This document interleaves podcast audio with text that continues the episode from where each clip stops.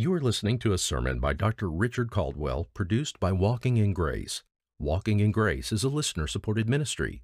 Visit walkingingrace.org/media to learn how you can help these messages reach more people.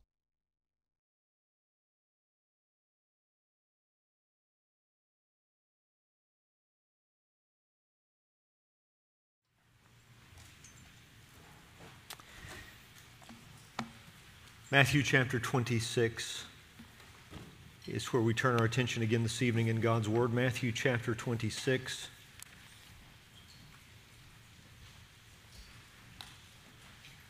And we begin reading at verse 26. We'll read to verse 30. Matthew 26, beginning at verse 26.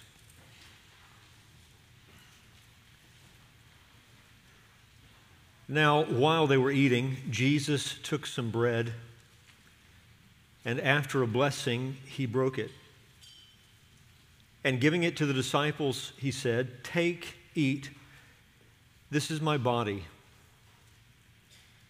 And when he had taken a cup and given thanks, he gave it to them, saying, Drink from it, all of you. For this is my blood of the covenant, which is poured out for many for forgiveness of sins. But I say to you, I will not drink of this fruit of the vine from now on until that, that day when I drink it new with you in my Father's kingdom. And after singing a hymn, they went out to the Mount of Olives. Let's go to our God together in prayer. Our Father in heaven, we thank you for this day that you've given us to set our focus on the Lord's Supper to set our focus on what our Savior gave to us for a memorial, for a remembrance of Him until He returns. Thank you, Lord, that these words that we've just read are our food. Lord, this is how our faith is sustained. This is how our love is fueled. This, this is how, Lord, you you sustain us and preserve us safe to the end. And Lord, I pray that you would do that work tonight in our hearts, even as we proclaim your truth, as we hear it. Lord, would you use it for the good of your church, for the feeding of your sheep, for the growth of your people. And Lord, if it should please you, also for the salvation of the lost. And we ask you these things in Jesus' name. Amen. On the night when Jesus was betrayed, he instituted the Lord's Supper. The people of God now celebrate the greatest deliverance deliverance from the wrath of God, deliverance from estrangement from God. And we do this by remembering our Passover lamb, the Lord Jesus Christ. The new covenant was inaugurated by his death and his resurrection. As he says, the fruit of the vine and the cup represents the blood of the covenant. This is how the new covenant was ratified by the blood of the Messiah himself. Elements of the Passover meal were taken by Jesus and transformed into symbols that speak of his substitutionary life and death for us. And we began looking at that this morning. We said that these verses, verses 26 through 30, can be organized around four words.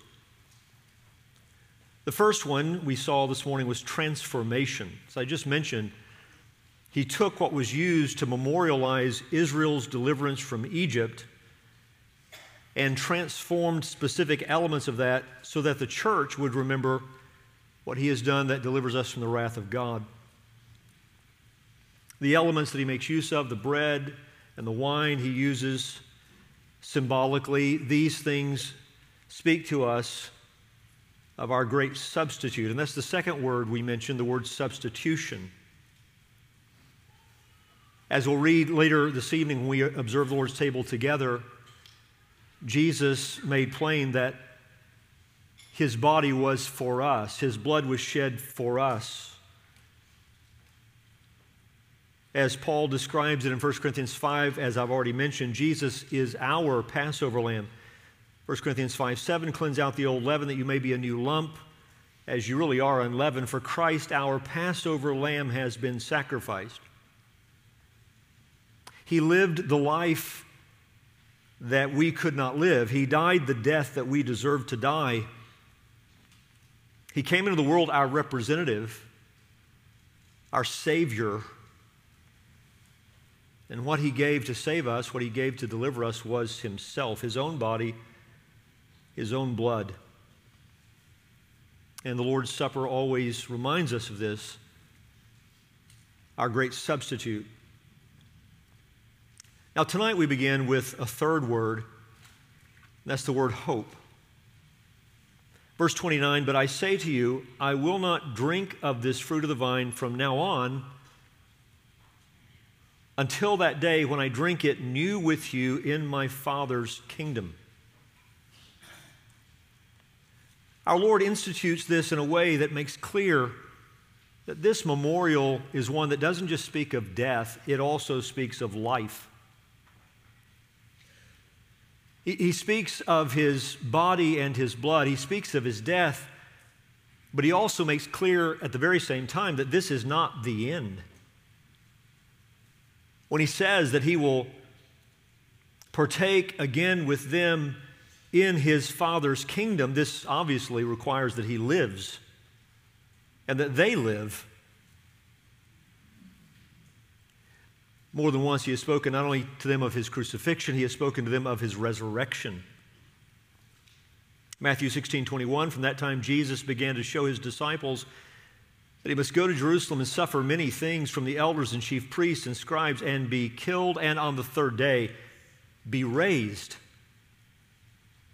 Matthew 17, verse 22, as they were gathering in Galilee, Jesus said to them, The Son of Man is about to be delivered into the hands of men, and they will kill him, and he will be raised on the third day.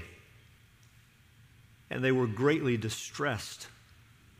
I mean, it becomes clear in all of these texts that the disciples don't fully grasp what he is communicating to them, but each time he talks to them about his death, he also does so in a way that's triumphant because he talks to them about his triumph, his resurrection, his life on the other side of this sacrificial death for our salvation. Matthew 20, verse 18 See, we're going up to Jerusalem, and the Son of Man will be delivered over to the chief priests and scribes, and they will condemn him to death and deliver him over to the Gentiles to be mocked and flogged and crucified, and he will be raised on the third day. Well, here he says in verse 29 that he will drink it new with them one day in his Father's kingdom. And so, even as he institutes the memorial, he reminds them that this is not the final celebration. They have a future. He has a future. And they will enjoy this together. His death means the full forgiveness of his people. Verse 28 This is my blood of the covenant, which is poured out for many for forgiveness of sins.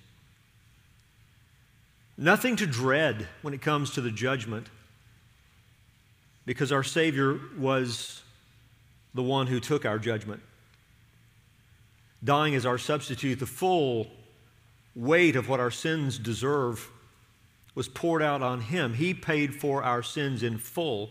His blood means our forgiveness, which means the complete acceptance of his people. We, we don't dread now. We don't dread our death. We understand that death now on this side of eternity is just a portal into the very presence of God. Our resurrection is guaranteed. His resurrection is the first fruits. We will live together forever with Him, which means that His death guaranteed the future joy of His people. When He talks about drinking it new with them in His Father's kingdom, this is a, this is a celebration feast.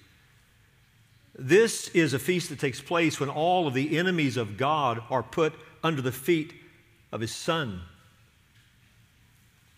When will he feast with them again? When, when will we experience what he describes in verse 29?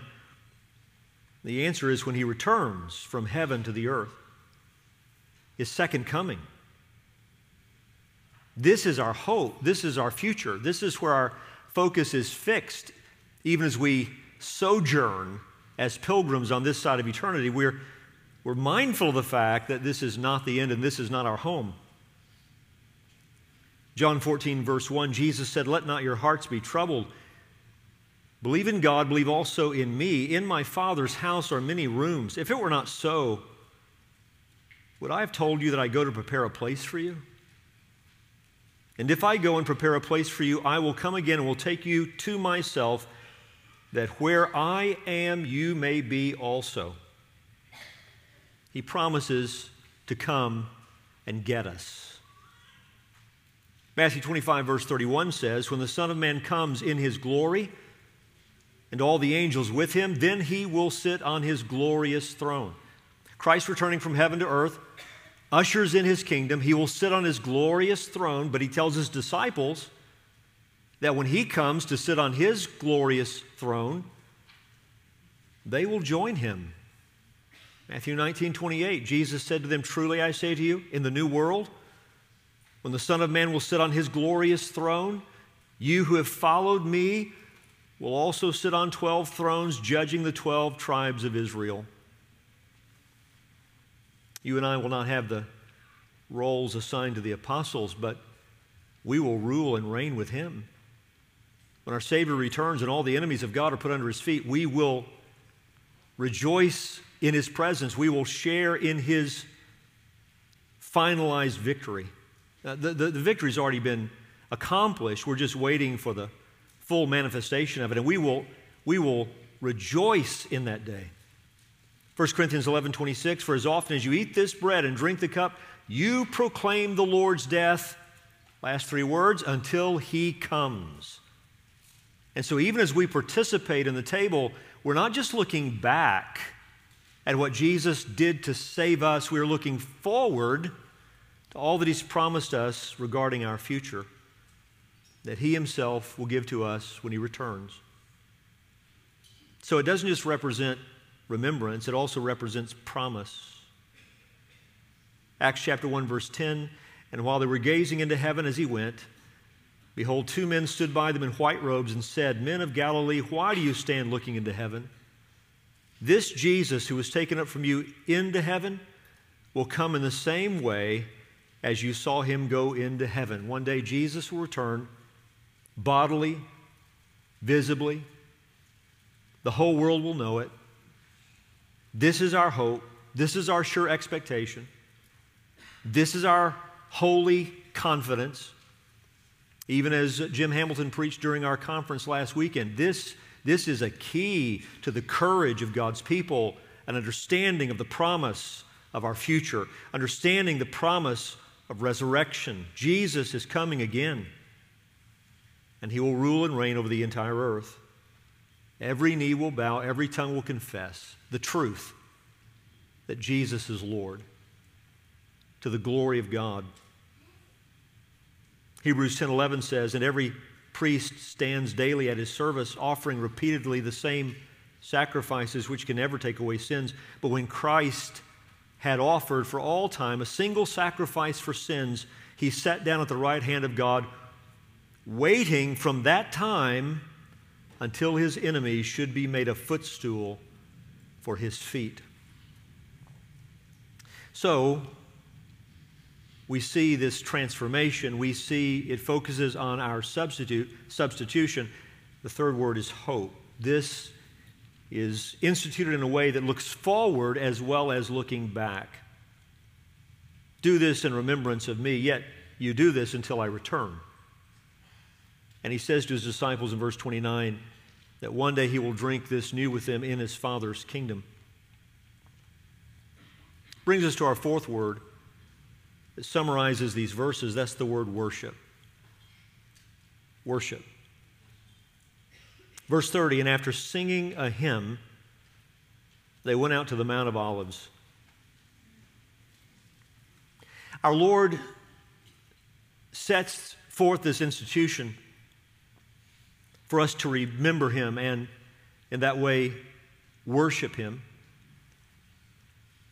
The beauty of his character is on display in these verses. As, as we noted this morning, you, you have this, this most beautiful institution put into effect against the very darkest kind of backdrop, which is the betrayal of Judas Iscariot. You see Christ's character, and it calls forth our worship. So, this is given that we might worship Jesus.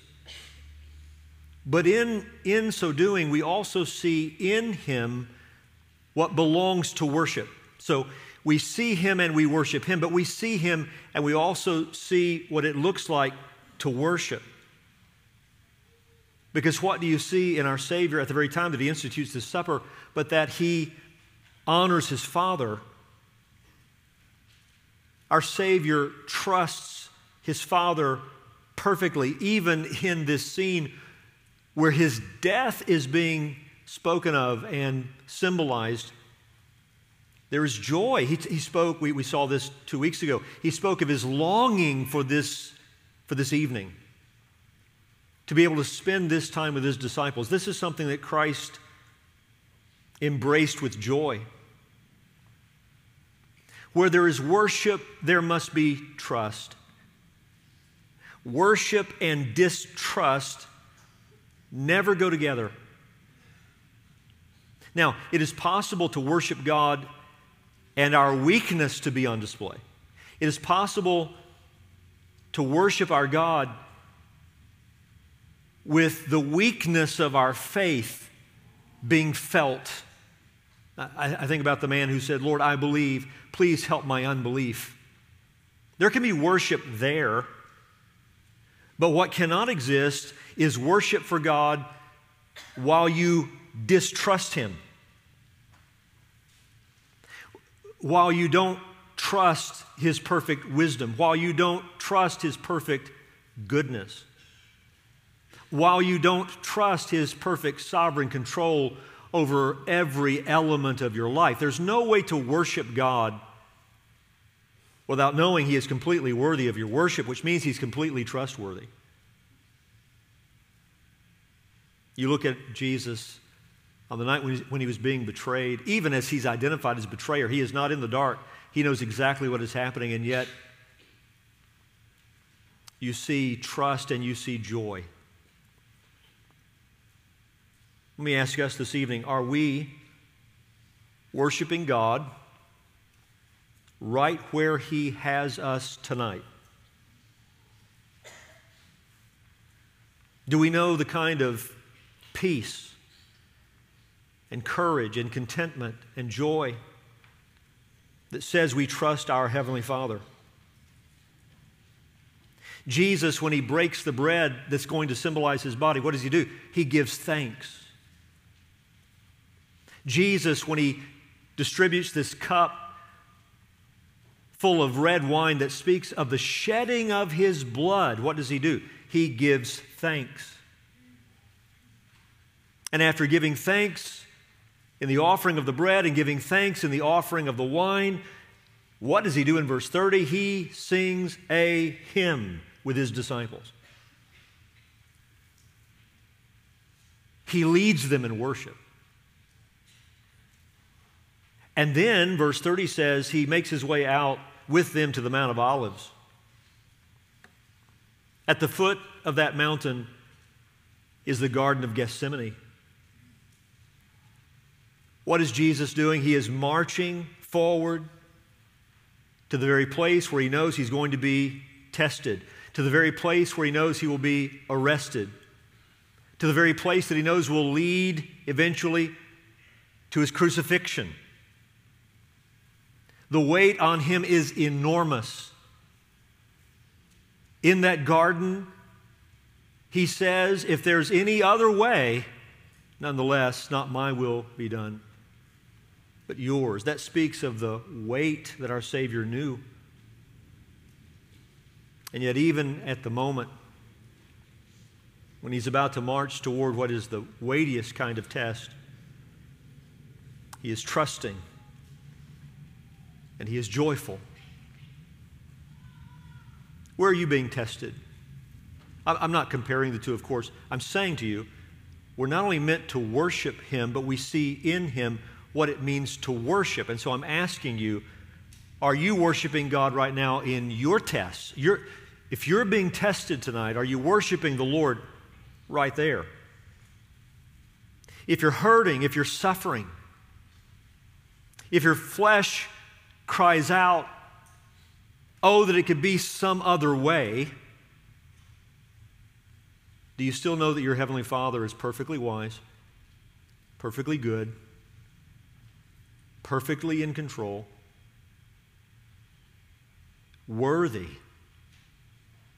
of your wholehearted worship right where you are, right where it hurts, right where you feel the weight of your circumstances, right where you're being tested, God is worthy to be worshiped, and your Savior demonstrates what that looks like.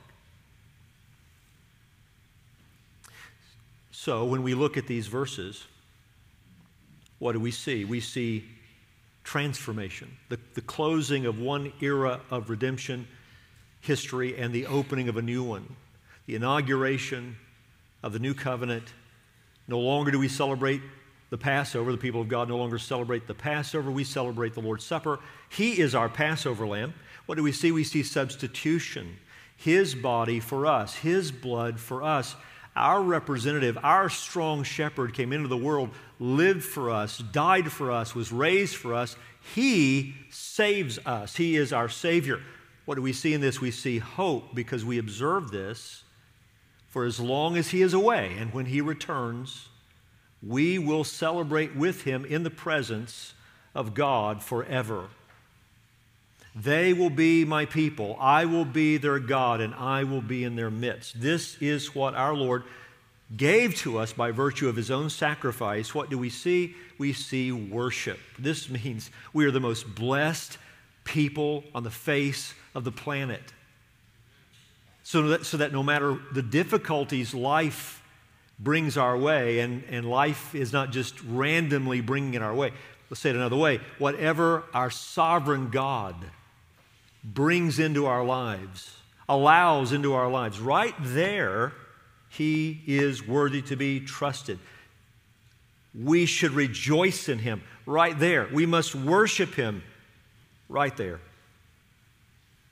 Transformation substitution, hope, worship. Now, as we prepare to take the Lord's Supper together tonight, let me just briefly mention four things for our own observation of this ordinance. First of all, this remembrance is to be observed, is to be embraced spiritually. The only people who can really celebrate the Lord's Supper are saved people. The symbols speak of realities that the Lord has brought us into. We are able to say that Christ gave himself for me. We're able to say that along with the Apostle Paul. He gave himself for me. It's true, he gave himself for us, but now this has been personalized by God's saving work in each of our lives. He gave himself for me. And so when we observe this together, what are we meant to do? Jesus says, Do this in remembrance of me. So what do we do? We call to mind the gospel. We call to mind what God has revealed about his saving plans. We call to mind the work of our Savior. We call to mind all that Jesus has done to save us. And we cherish that and we feast on that spiritually, which involves thanksgiving and involves praise, but it also involves self examination, doesn't it? Because if I say that Christ died for my sins, then I must also know that this is not what I'm to go on in pursuing sin, but rather I pursue Him. So that the Lord's table has been given not only for our spiritual nourishment and our spiritual encouragement, it's also been given for our spiritual purity. This is a regular time for the church for us to examine ourselves and make sure that we don't participate in a way that's unworthy. And as I've said many times, the answer is not to refuse the Lord's table, the answer is to refuse your sin. And so when you come to the table and you're aware of things where you have been sinning, this is a call to repentance, a gracious gift given to the church by which we regularly repent. So, what is there in your life that is out of step with what you're about to participate in if you really know Jesus? And whatever that is, make it right. If it's in the realm of relationships, make it right. If it's in the realm of your own attitudes and your own struggles as an individual, just you and the Lord, make it right. If there's been a battle in your soul about your way versus God's way, then make it right. What a gift the Lord has given us, and it's one that's to be embraced spiritually. This is only for true disciples. Second, and I thank God for this, this is a remembrance to be observed, to be embraced simply. Simply. That is, the elements are simple, aren't they? It's, it's almost, listen, it is, it is reverential because of what is symbolized, but the observance of it is actually very simple. It's not cluttered up with a lot of ceremony it's, it's bread and it's the fruit of the vine, red in the cup. That's it. And we do this thinking about Him, remembering Him, giving thanks for Him, examining ourselves. It's as simple as that. It's interesting to me how often our flesh wants to substitute some sort of a form in the place of just sincere observation, just simple, sincere observation. And so, we who lead you in this ordinance should never clutter it up with unnecessary ceremony, and you who observe it should never seek more than what it is. It is a simple way by which we fellowship with our Savior and give the Lord regular thanks for what Jesus has done to save us. We observe it spiritually, we observe it simply. Third, this remembrance is to be observed and understood symbolically. I don't have to spend a lot of time on that. You already know this, but once again, how does the Lord meet with us at the table? It is not transubstantiation. This will be bread after it goes into you, just as surely as it was bread before you ate it. It will be grape juice after you ingest it, just as surely as it was before you did. There's nothing magical that happens with the elements. The elements are symbolic, but there is real fellowship around the table so that we fellowship with the Lord, but we're also partaking of the same elements, which speaks of our fellowship with each other, which is why it's a reminder it is so grievous for us to have schisms and division among us as we partake of the one bread and the one drink. This is a great encouragement for us to always remain right with each other as well as right with the Lord. These symbols speak of our union with Jesus and our union with each other.